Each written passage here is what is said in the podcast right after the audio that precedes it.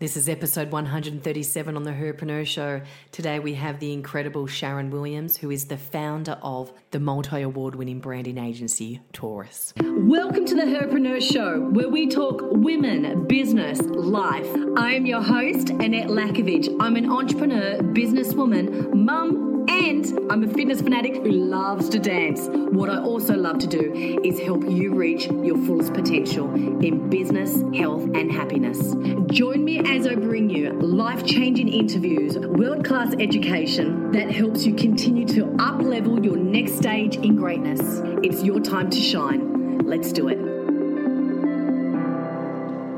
Hello, welcome back. Last episode, we dived into four questions to help you unlock your genius zone, to really know where to point that compass.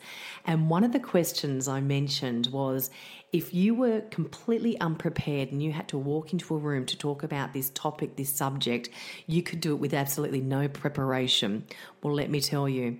Sharon Williams, who we have today on the show, could talk business, business, business every angle of business until the cows come home. this is an incredible conversation. We dive into branding, but also the real life stuff that happens in business. I just love this conversation. As you know, the Herpreneur Show, the topics are women, business, life, and Sharon brought them all to the table. So before I bring Sharon onto the show, let me share with you a little bit about her. You probably know her face on so many TV shows, on the news. She's continually called in as she's known as one of the world's leading PR strategists and experts on personal branding reputation, also a public speaker, entrepreneur, broadcasting media. She has an incredible blog called The Bullseye, which is on 9MSN with over 60,000 views each week, and was also voted top 25 business bloggers in Australia by Smart Company. Sharon Williams is a force to be reckoned with. She has recently launched her Taurus TV show. Today, you're going to hear all the magic that comes out of her mouth and everything that we mentioned today on the show. There's going to be links below for you to be able to continue the journey of Sharon. But without further ado, let me introduce you to the incredible conversation with Sharon Williams. Very excited to be here. Thank you, Annette. Now, Sharon, you have a very interesting journey 27 years in business. And I'm sure you have learned what to do, what not to do. And we're going to dive into branding today. What I would love to know, though, Sharon, is you started off in London. We can hear your beautiful accent. Went to Hong Kong, came to Australia and launched your first company here. Tell us who were you in this journey? Were you always in business? Were you surrounded by business? Were you surrounded by being a branding specialist? Can we find out the journey before you actually landed here in Australia? Uh, who were you? Sure, wonderful. Well, um, I think everybody's journey brings something different to the business that you're going to create. Um, and I guess I was very lucky that I was born of strong women. So my mother mm. was brought up in an orphanage, um, didn't know her parents, married my father in the 60s, and um, their marriage broke up. So very shortly Mm. Um, after I was born, she was a single mum. I had a younger sister. Um, and then my father's mother and his aunts founded a school. So I was living with my single mum and my sister, and then went to school where my grandmother was my deputy headmistress and my great aunt was my headmistress. And it was a small Jean Brodie style um, girls' school in London, just at the base of Harrow on the Hill, where the famous boys' school is. And I guess watching them and going on holiday when my parents were working and being on holiday with my great aunt and all my teachers. I mean, Auntie Jean was Mrs. Hills in term time, and Auntie Joan was geography teacher in term time. I guess I never ever, and that they weren't wealthy. They were they they were founding a school out of love, um, and it was a girls' school with very high moral codes, but in the 70s, and it was a very different time in the 70s and the 80s. Mm-hmm. Um, so I never ever thought that I couldn't do or be anything that I wanted to be. Um, Love that. And I, I don't know whether that's I was just born like that or whether it was the environment that I had around me mm. that I've, I've always jumped in two feet forward. Mm. I think as women, we don't we usually don't have high ego women we don't we have a lesser ego normally than men um, so we accept failure better and we accept learning better mm. um, but in the same token i think most of us are defined by our relationships and you know how if if um, and you're only un, as happy as your unhappiest child yeah and therefore business and family are intertwined mm. although i would also say that you know my my work head is very much a work head. I, have I've been very much involved in the growth and driving my company for that 27 yeah. years. You said that you believe that, and I'm just paraphrasing, that our success of our business really is a part of the relationships that we've had in the past. Um, I think I think we are in business a lot of who we are as humans. Mm-hmm. So um, if you're driven, it's usually because you're driven because of things that have happened in your personal life that have shaped you. Mm-hmm. And then those echoes echo every day in your business. So you you that that saying that you want to surround yourself with the best people to nurture you and take care of you and encourage you is really true. Mm-hmm. Um, and I I think I I think my company is a lot about who I was as a youngster. That that um, that I, I don't believe anything is not possible. I believe in hard work. I, I don't know many people who've worked as hard as I've worked, mm. um, and I've worked hard to to pay the bills like when, when my when i was married i i started Taurus because i wanted us to have the things that i wanted to have but i didn't see why it was all guys responsibility to provide those one of the questions I had for you was about, and you've said it in one of your videos where you've learned to sniff out a client if they're right for you or not.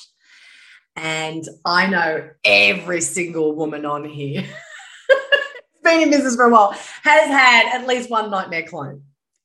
So I would love to know because it's really important that we know who we are. We know our our brand's core values. How do we know how to sniff out, as you would say, if that client is right for you from the get go? I feel like I'm pretty good with it now, but I tell you what, I've definitely had yeah. some in the past that stretched me beyond belief. Yeah. How can we work that out? Is there something that we can do? Obviously, our branding shows a personality, and there's different things I'm sure that will create that magnetic attraction.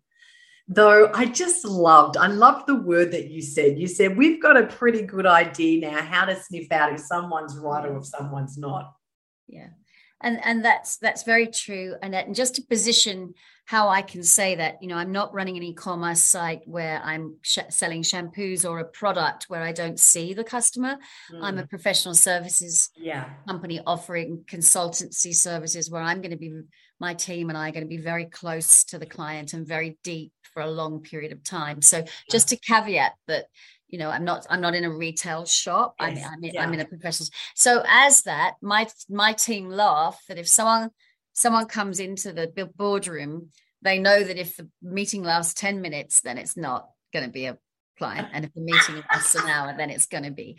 And I think that comes of being mature because I've been doing this a long time. I think it mm-hmm. comes of being um, interested in people, which I am. I, I'm, I'm still very much driven by meeting people and get and I love the energy of, of other people um or not you know and yeah. and I know walking into a room who I want to talk to and who I don't. Yeah, yeah. And I'm not going to waste one moment talking to someone that I don't want to talk to. I'm not going to be rude, and I'm not that. I'm not that um, orchestrated. I'm just careful with my time. Yeah, and I think oh, I love that. I just love you saying you're careful with your time.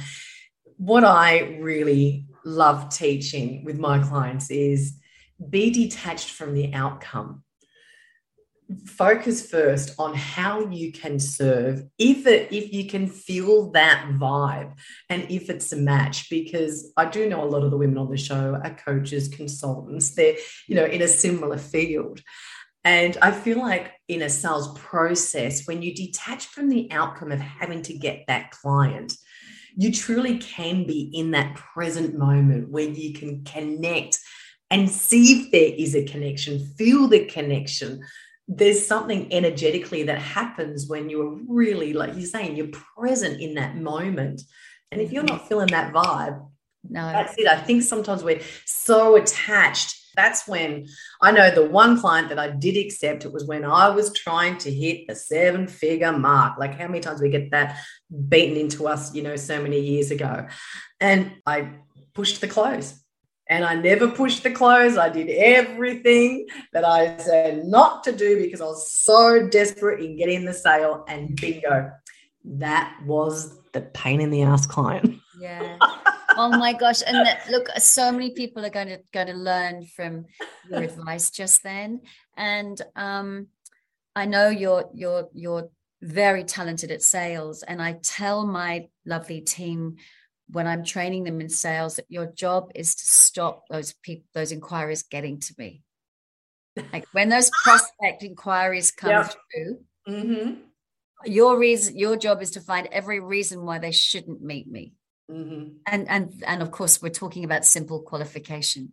Yes, that yeah. not everybody that rings your company is a prospect, mm. and actually, your your job as CEO is to make sure you only let in people who are actually your profile of of yeah. of customer and to make sure that no one else comes into your world because if they're not the right customer the money you lose servicing them and the headache and the energy and the mental health the energy health. everything else so true is going to be such a headache mm. and by the way i've done this with clients and i've done it with staff and when you hire oh, the yes. member the outcome is horrendous. Mm-hmm. And it's only horrendous to me because, um, and I love you saying detach yourself from it because I've only used those words today in a meeting this morning where I've said, I'm the director of a company. This is not personal. This mm-hmm. is about you building a case for me as to why I need to make a decision as mm-hmm. a director of the company. Mm-hmm. Um, and um, I do say, by the way, the best tip is to trust your gut.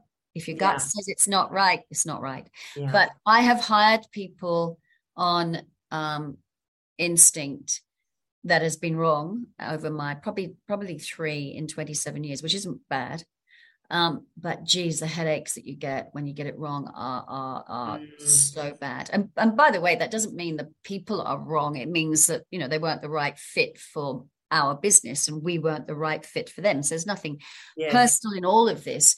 But if you hire the wrong fit as a staff member and you mm. hire the wrong fit as a supplier or as a client, mm. Every uh, the, the energy you have to expel is twofold for yeah. or threefold for every hour that that that particular entity deserves. Yeah. You know, um, I actually have, and I love that you talked about just, you know, hiring your team. Because I truly believe if it isn't a fit, if it's not a match, then as a business owner, you are doing that person also a disservice. Yeah. Because there's obviously somewhere out there that it is going to be a match where they will step into their genius zone. If they're not in their genius zone, or if it's bringing out bad energy of them, or there's just a massive conflict, it's the quicker you can make that decision to move them out, the faster they're going to find that next thing as well. Yeah. So I feel like there's sometimes guilt around the business owner thinking, you know, oh, you know, I don't want to leave this person in the lurch, or that, you know, they get too much caught up in the rapport side of things. Where at the end of the day, my belief is there's obviously a better match out there. Why hold them back? Why waste their time and your time? Yeah, that's right. And, and the key to that, of course, is having weekly meetings, outcomes, KPIs, Mm. and core values written into your employment contracts so that you can hold people accountable when they're not performing on core yes. values and when they're not performing on KPIs. Mm. Um, you know, I think there's a lot of leniency going on at the moment out there. There's the fantastic COVID excuse mm. which is giving all sorts of people all sorts of excuses. Yeah. Um, and I think, come on, Australia, buck up. The rest of the world isn't even talking about COVID. Yeah, let's um, just move on. the flu, the flu now is worse than COVID, unless, of course, yeah. those rare few where COVID is awful. Um, and for those, you know, I'm I'm not speaking about that that minority, but come on, Australia, buck up. Productivity is down.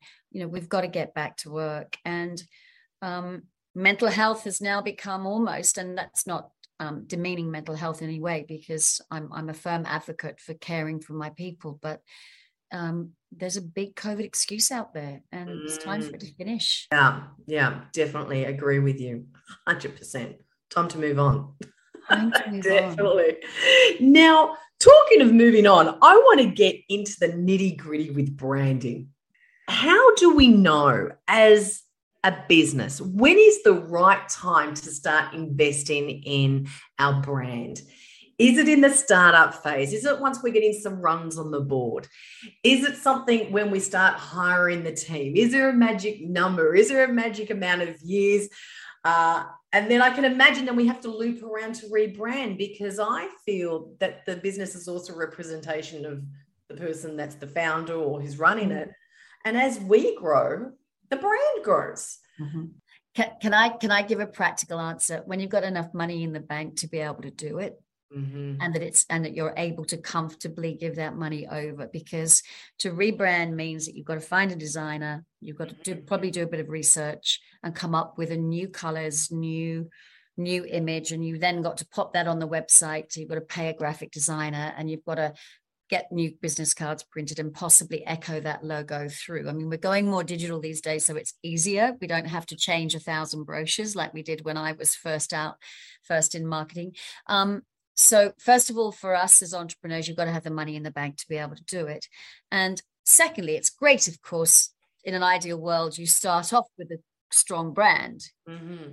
But then, I mean, I've been in business 27 years, and the Taurus brand has probably gone through three iterations. Uh-huh. Um, and when when is it right to rebrand? Uh, you're a bit bored, a bit fed up looking at yourself or looking yeah. at the the, com- the company. Um, there's been a, a cat- catastrophic event like a pandemic or mm-hmm. a global financial crisis mm-hmm. um, where you feel that you need to make a change and you need to just get a breath of fresh air. There's a competitive threat someone perhaps has come in lot funkier that you want to to take on. Um, so there's a right time at any moment in your business history. Mm. and again if it feels right in your gut to do it yeah. and you've got the money in the bank to be able to do it um, then then yes. I mean, mm-hmm. if you're a shop, it's a shop front, of course. If you're a delivery service, it's your cars. Mm-hmm. So there is a cost. Mm-hmm. For me, there's not been such a big cost because I'm a consultancy and I just had to change brochures and website. Um, but all printed material, if you were a you know, if you were a company that used printed material, it would mm-hmm. be a cost. So I think you've got to have the money in the bank to be able to do it well. Mm-hmm. Um, I believe good branding cuts through. So the only reason you have a brand is to be able to say who you are clearly so that someone else can go, oh yeah, I think that mm. you're I think you're my tribe and, and yeah. match together quickly. You don't want to get that miss where you go, oh, I thought you looked like that, but no, you're that. Mm. So you want to get, you want to literally get that people doing business with you because you look like they do and because you you you look and you tell them that the core values are aligned. Mm. what about um because you've talked about the visual but there's stuff deeper than that and i've heard you talk about this too about the messaging. How do we then because a lot of people might think okay i'm going to do the branding right? I'm going to get new colors new photos new positioning statement on my website or you know but there's deeper stuff here there what is. are some critical things that you think are really important to convey in branding? Or even what are some of the biggest mistakes that you see? Yeah, nice. Annette, great question. So I believe that you need to have a very clear message with your brand mm-hmm.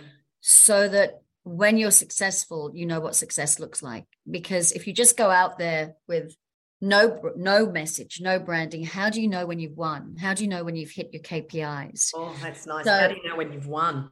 Yeah so so if i'm working we're working with clients the first thing we do is get their messaging right so that if we then get them in the media we can measure back against those messages and mm. we can say yes it's working and we continually build on that and build a strategy. So I don't know how companies would exist if they didn't have clear core values or clear messaging, because otherwise, what are they hanging their hat on when mm. they're going out to market with any proposition? Mm. They, they've basically got no base. They're not standing on any decent foundations. Mm-hmm. So I think it's really firmly about those core brand values and the key messages. Yeah. And when you talk about core values, because if you're talking about, say, a solo entrepreneur coming through, how do they know how to work it out? Where I've been with organizations and I've gone in and we're doing sales training and we, you know, the fi- first thing, you know, we're finding out what the core values are because the messaging has to be right with how the team turns up on the phone and doing the follow up calls and all that. How do we work out what our core values are? Because me as a solo entrepreneur, I wouldn't have had any idea even about mm. that until I worked in corporate. Well, um, I mean, I remember Annette when I started out in business, you know, and I remember turning over my first two hundred thousand, and I met I met someone who was good with numbers and good with the you know P and L and accounting and finance, and he got me set up on all that. And he said to me right at the beginning, if you're not good at it, find someone who is. Yes. Get it set up. So the the first thing I learned was I'd like to think I'm good at everything, but I'm not. Mm. And so I have amazing people in my life who are far better than me at things. I might be better at them at certain things, yeah. but that you find those heads, those hats in your business that can do it for you who are better than you. And that's one thing. The investment in setting your company up financially secure and the investment in setting your brand up so that it's secure are two mm. very good things to invest in. Mm, yeah, I love that.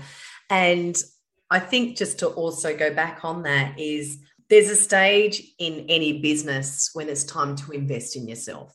And if we have women that are in the startup phase, I know a lot of them are thinking, and I've been there too, where you think, I can't afford it, but then you can't afford not to either. Yeah. Because that's that missing link that's going to help you get to that next level. So I, I truly believe in what you're saying there, which is there's going to be a time and a place when you need to invest. And I feel like that is the biggest compliment that you can give yourself in yes. business. And because there are lot- I believe in my brand. I believe in who I am. I believe in what we deliver. And every time you invest in that, you're helping that brand get bigger and get out there with that That's right. And I am learning as a leader every single day. You know, the fact uh, the fact that I've been in business 27 years with the same brand, I have to get up every day and learn new things to be relevant and stay relevant. And there's a lot of free advice out there. So now we've got this beautiful world of podcasts, and lots of people will meet with you for coffee for free. Mm-hmm. You know, you mm-hmm. don't always have to pay for things. I I've had wonderful people elevate me in my life, and I've elevated hundreds of people um, by just paying it forward. And by going to like like this that you're running and that is just so beautiful to be able to have you know if there's two things someone picks up listening to us for an hour we will have done our yeah. job um, and so listening to things like this listening to podcasts meeting with people i always say why go and listen to a generic advisor go and listen to the people that have done what you want to do mm. and see if they'll meet you for coffee yeah. um, so there's a lot of free advice out there far more now when i started my oh, that's company, right there was no internet like there was no internet you know yeah. we had i had encyclopedia encyclopedia britannica on my uh, mm. books on my shelf there was no internet yeah. um, so now we can just google anything we've got wikipedia yeah. we've got um, we've got uh, tedx we've got you yeah. we've got mm-hmm. so much amazing stuff yeah. you can just look up core values you know and bang you've got your workshop there mm. do you know what's interesting just what's come to me is circling back to the start of the interview when you were talking about the importance of the relationships and who were around and that osmosis of energy to help lift you up right? If you can't access great people around you for whatever reason, or just to have that, we can have that in our osmosis daily.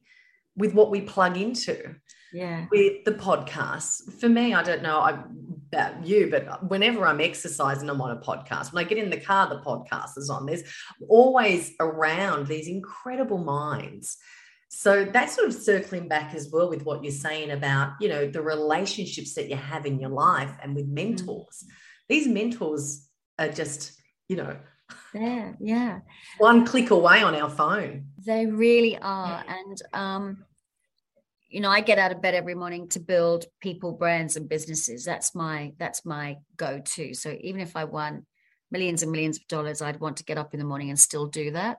Um, and there are lots of people out there who, who like me want to build people mm-hmm. um, and my beautiful team who are sitting over here um, outside the boardroom here you know every morning I, I wake up and i get a buzz because i can't wait to see them and and i can't wait to impart on them what I've learned over 35 mm-hmm. years in the workforce. And then they're young and gorgeous or mature and experienced, and they teach me too. And it's just such a fabulous mm. place to be. You know, this mm. this this and and I mean the big mantra, of course, of all of this is do what you love because then it doesn't feel like work. Um, mm. And I do I do love my work. Oh, that's so beautiful. It, it, how nice is that to say that, right? Isn't that beautiful to say that? Yeah. That you love your work. Yeah. I know my son says to me, he gets so excited about work because I've built what I love. I've created yeah. what I've loved. And it took a while to get there, like to work out what is it I really love. And it's always the things that I'm normally in my genius zone, you know, is, is that area.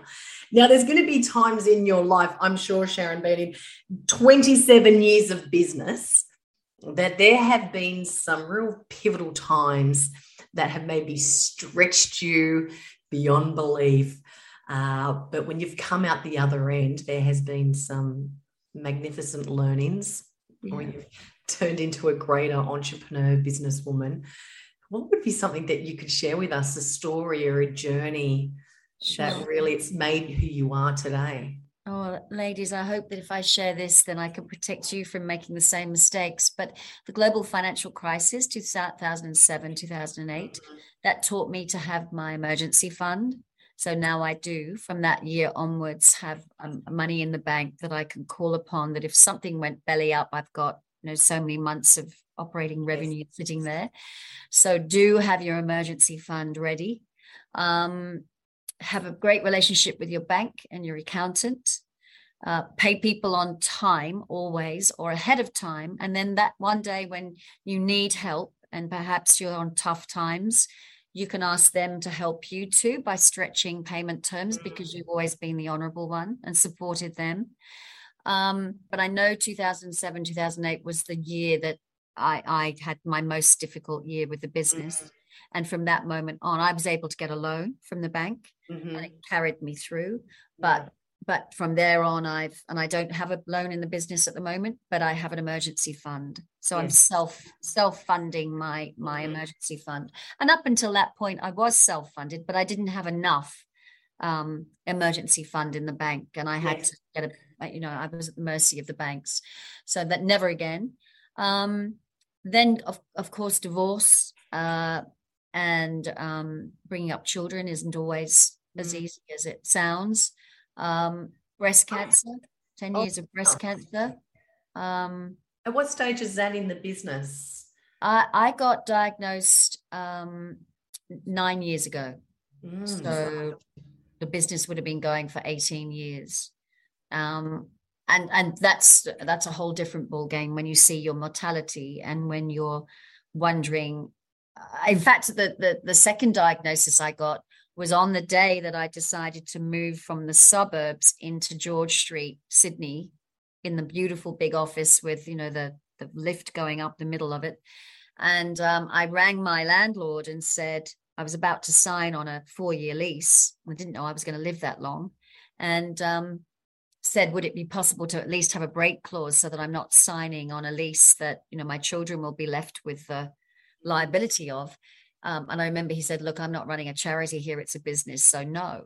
And so I signed that day on a four year lease moving the company into the middle of Sydney, I mean, bang, middle of George Street, um, knowing that I had a diagnosis that, you know, I wasn't sure whether I was going to be there six months later. Um, that took a lot of courage. And then, you know, you get through one cancer and then a second one comes back and then a third one.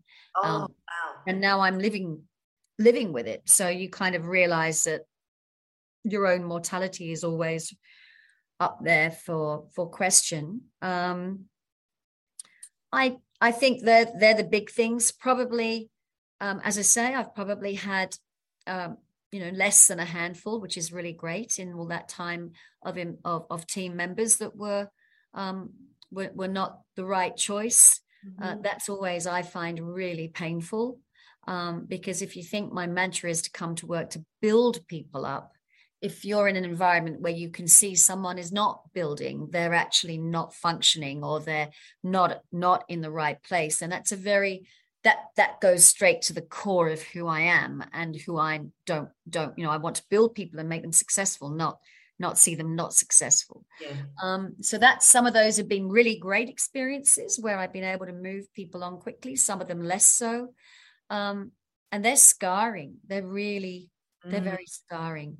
Uh, I don't find clients too difficult um, because we have a 30 day exit clause, which they think is all in there for them. But no, it's for me. you don't, if you know, if if I don't like your smell, I'm getting out of here. Um, and people, some people are very good at the interview stage, and you know, and then they they show their real colors yeah. some months in. And I will not have my team mistreated, and I will not spend time with anyone who isn't meeting the core values of this business?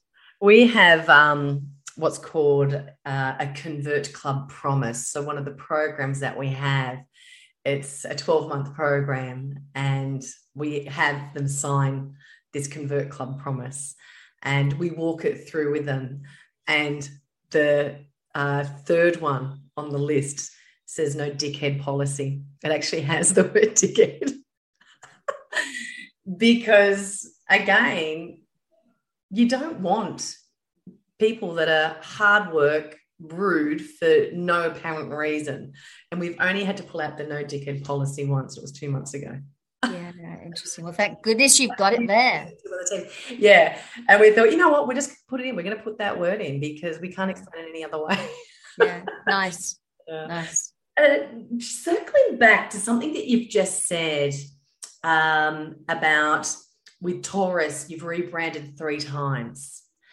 Going through such a significant event as cancer and three times with that, was that one of the stages when you came back to rebrand? Like, how did you did you show up differently to work? Was there a different way that you looked through your eyes? Um, um, I don't think the rebrands fell in sync with cancer. Um, my last rebrand fell in sync with the COVID pandemic uh-huh. because I felt like we needed to breathe new life into the business and show that we were still here and we'd got through. Mm-hmm. Um, and that the communications was really important through the pandemic mm. um, and how we communicate with our, our, our audiences through that time was really important and i felt like we all needed a boost mm-hmm. um, so that was an internal and external drivers that drove the third rebrand. Second rebrand was way back in 2005 because I started in 1995. Mm-hmm. So I started off with a logo in 95 and then I rebranded in 2005 um, mm-hmm. to what I would call quite a modern logo, which actually still says is still the same today. We just changed the color a year ago we changed the color a year ago to go for gold. So we changed the blue Taurus logo to gold. Love gold. How much did it make an impact psychologically, physically, emotionally, energetically to you, to the brand, to the team, moving the office into George Street, Sydney? Yeah, that was a big decision as well. Mm. Particularly, you know, particularly going through radiotherapy in my first four months in there. Um, going to George Street was a mistake for me. Um, it was right up by it was just opposite the Strand on George Street, mm-hmm. and it was more the retail end of business. Yes, I know it well. so it wasn't really very good for walking. No, well, not that we wanted to walk in, but it wasn't really where good for the shop. good for shopping. Yeah by, by a quarter of a million dollar consulting project. Not exactly. Um, so great to get to the shops, but not great for business. Mm-hmm. But gave me the confidence to be in the city and be paying city rents. Mm-hmm. Oh, that's what happened when I did get breast cancer. We met, negotiated and negotiated, and I think it took us four years.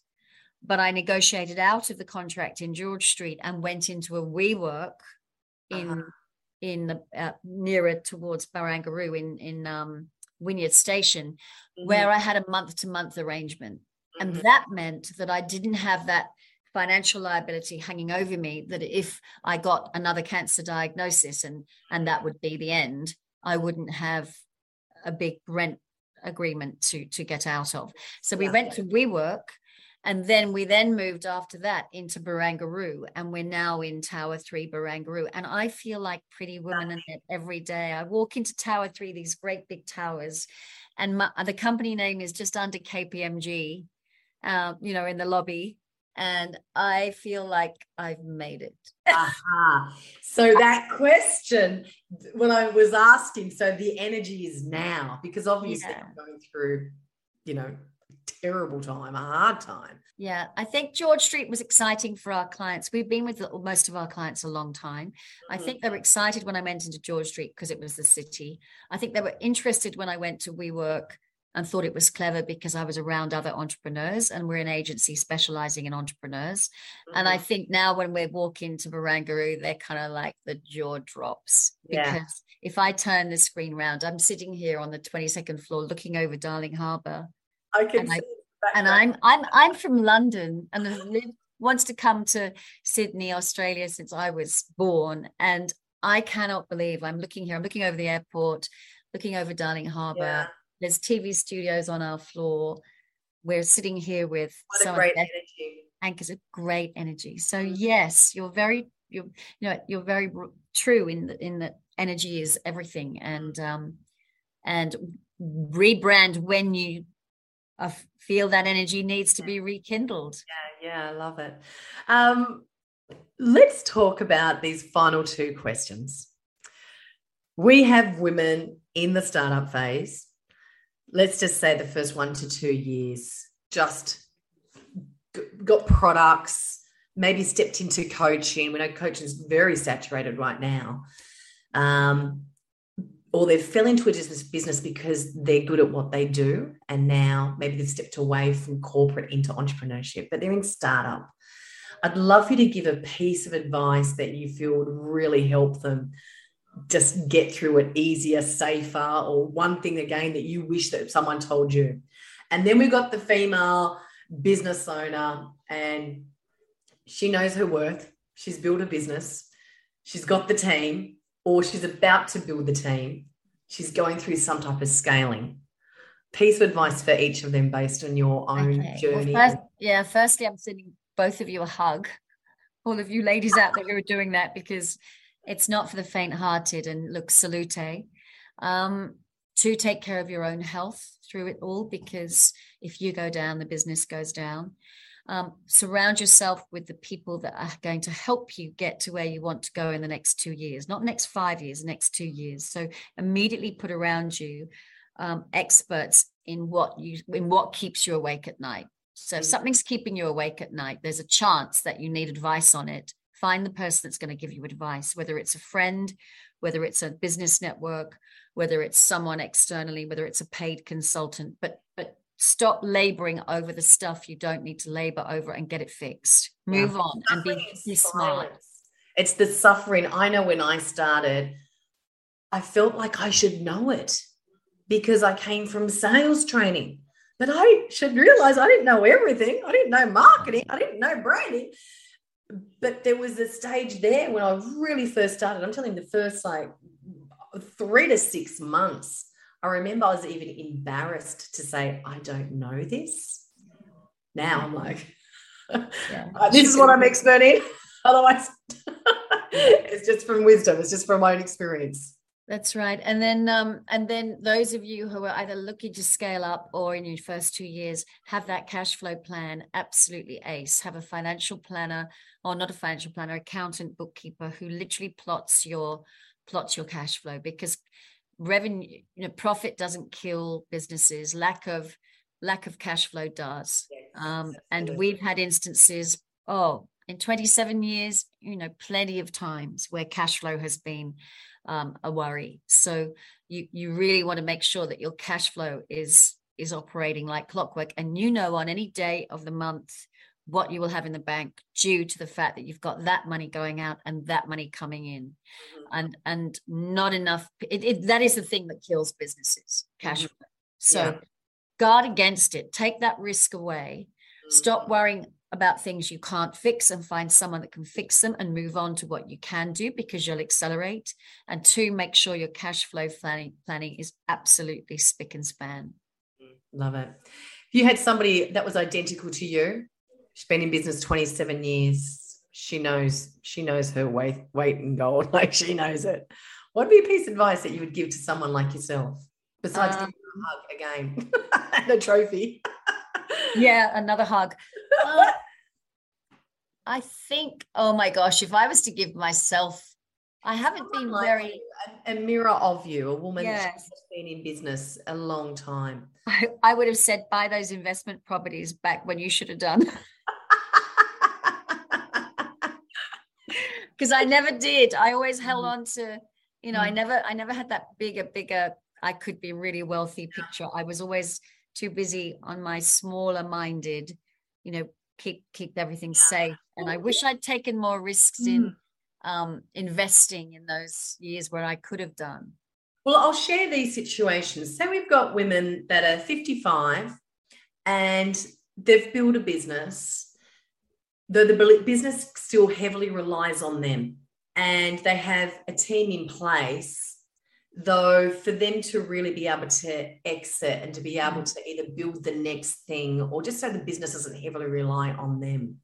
What do you think would need to happen with them because i do know a few women that do listen to the show that are in that situation yes. they're seasoned entrepreneurs but the business so heavily relies on them yes. if they were to walk out, if something ever happened to them, heaven forbid, in their health, even, then the infrastructure there that they play is such an important role. Yeah.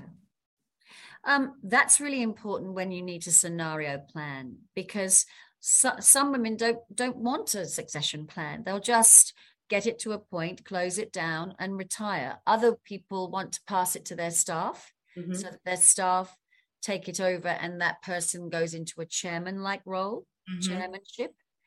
Others want to actually normalize the figures and sell it off, but then they know they'll have to work in it for a while. Mm-hmm. Um, so mm-hmm. your, your options really are only run it into the ground, pass it to your staff, yeah. sell it, sell it to a competitor that, that you should have your eyes on now. Mm-hmm. Um, so they are your options. And I don't know I've had this question asked of me so many times in the last 10 years. There's no pressure unless there's a pressure. Like there's a, you know, I'm I'm fit and I love my job and I could probably keep going for another 10, 15 years. Um, and so that, yes, yes, like house prices have just peaked. There's probably a time where marketing agencies will peak or PR agencies will peak. Mm. But you know what? I think if you love what you're doing mm. and you're healthy and there's no actual pressure on you, then don't put the pressure on yourself to, mm-hmm. too much if it's not necessary. Yes. Um, if you have in your head that you had a um, a deadline to retire at 60, well, then that is a self-imposed deadline that you need to, mm-hmm. to work towards. But I think succession is an over amplified issue. Um, yeah. So I think it's very much based on the individual, your financial motivators, your energy motivators, your passion, your love, and it and it and don't put pressure on yourself for succession if it doesn't feel like a pressure. Mm, mm, love that. Well, it has been an incredible conversation. We have gone all over the place and I love it. I love it. Love it, love it, love it. Sharon Williams, thank you so much for uh, sharing your time and your genius today. How can the ladies find out more about you and if they want to work with you? How do they go about that? Oh, look, uh, that would be wonderful if anyone wants to say hi. I'm on LinkedIn, Sharon Williams. Taurus Marketing's on LinkedIn. Um, SharonWilliams.com is my website. TaurusMarketing.com.au is the, the company website. So say hi to me on LinkedIn. I'd love to. I'd love to hear from you. Now, do you still have the TV show as well? Yeah, we've got Taurus TV. That's a lot of fun. Gosh, ladies, what we'll have is wherever you're listening today to the show, when you scroll below, there's a link there, and that will take you through to everything that has been mentioned on today's interview. All the links that you can go and stalk Sharon out, and also the TV show. We'll have links everywhere. So um, we'll have them all listed. So just uh, click that one link below, and that will take you through the blog page for today's interview. Uh, Sharon, I do actually finish on one question, and I really want to ask you what is the one thing that you do on a very regular basis that it's some type of physical activity or something that's not about being at your desk. It's not about the work. It's something that you do that you know when you do it, it makes you the happiest version of you. What would it be? So that's ocean swimming, Annette. I try and ocean swim most mornings, seven o'clock, um, Manly to Shelley Beach and back, 1.6K, no wetsuit. And you know you're alive. How long have you been doing that for? Um, I've been swimming in the ocean probably now for about 10 years, and I've been doing the Manly to Shelley for about two and a half. Wow. I would be swimming really fast. I'd be scared of the sharks and the gold. So I don't pay for that cryotherapy. You know, I get it. Yeah, that's morning. right. This, this is it. uh, so beautiful to have you on the show. Thank you so much for sharing your genius, and uh, we can't wait to be in contact with you again. Lovely. Thank you. A joy. You're listening to The Herpreneur Show. I hope you received the inspirational idea, thought, or message that you're meant to hear today. If you love the show, it means a bunch to me sending me a message on Facebook or on iTunes to rate and review the show and subscribe so you're the first to know when the next show's released. Until then, Make sure you do something that fills up your level of happiness, something that lifts your vibration so high that you're the happiest person that you know. Mwah, I'm out.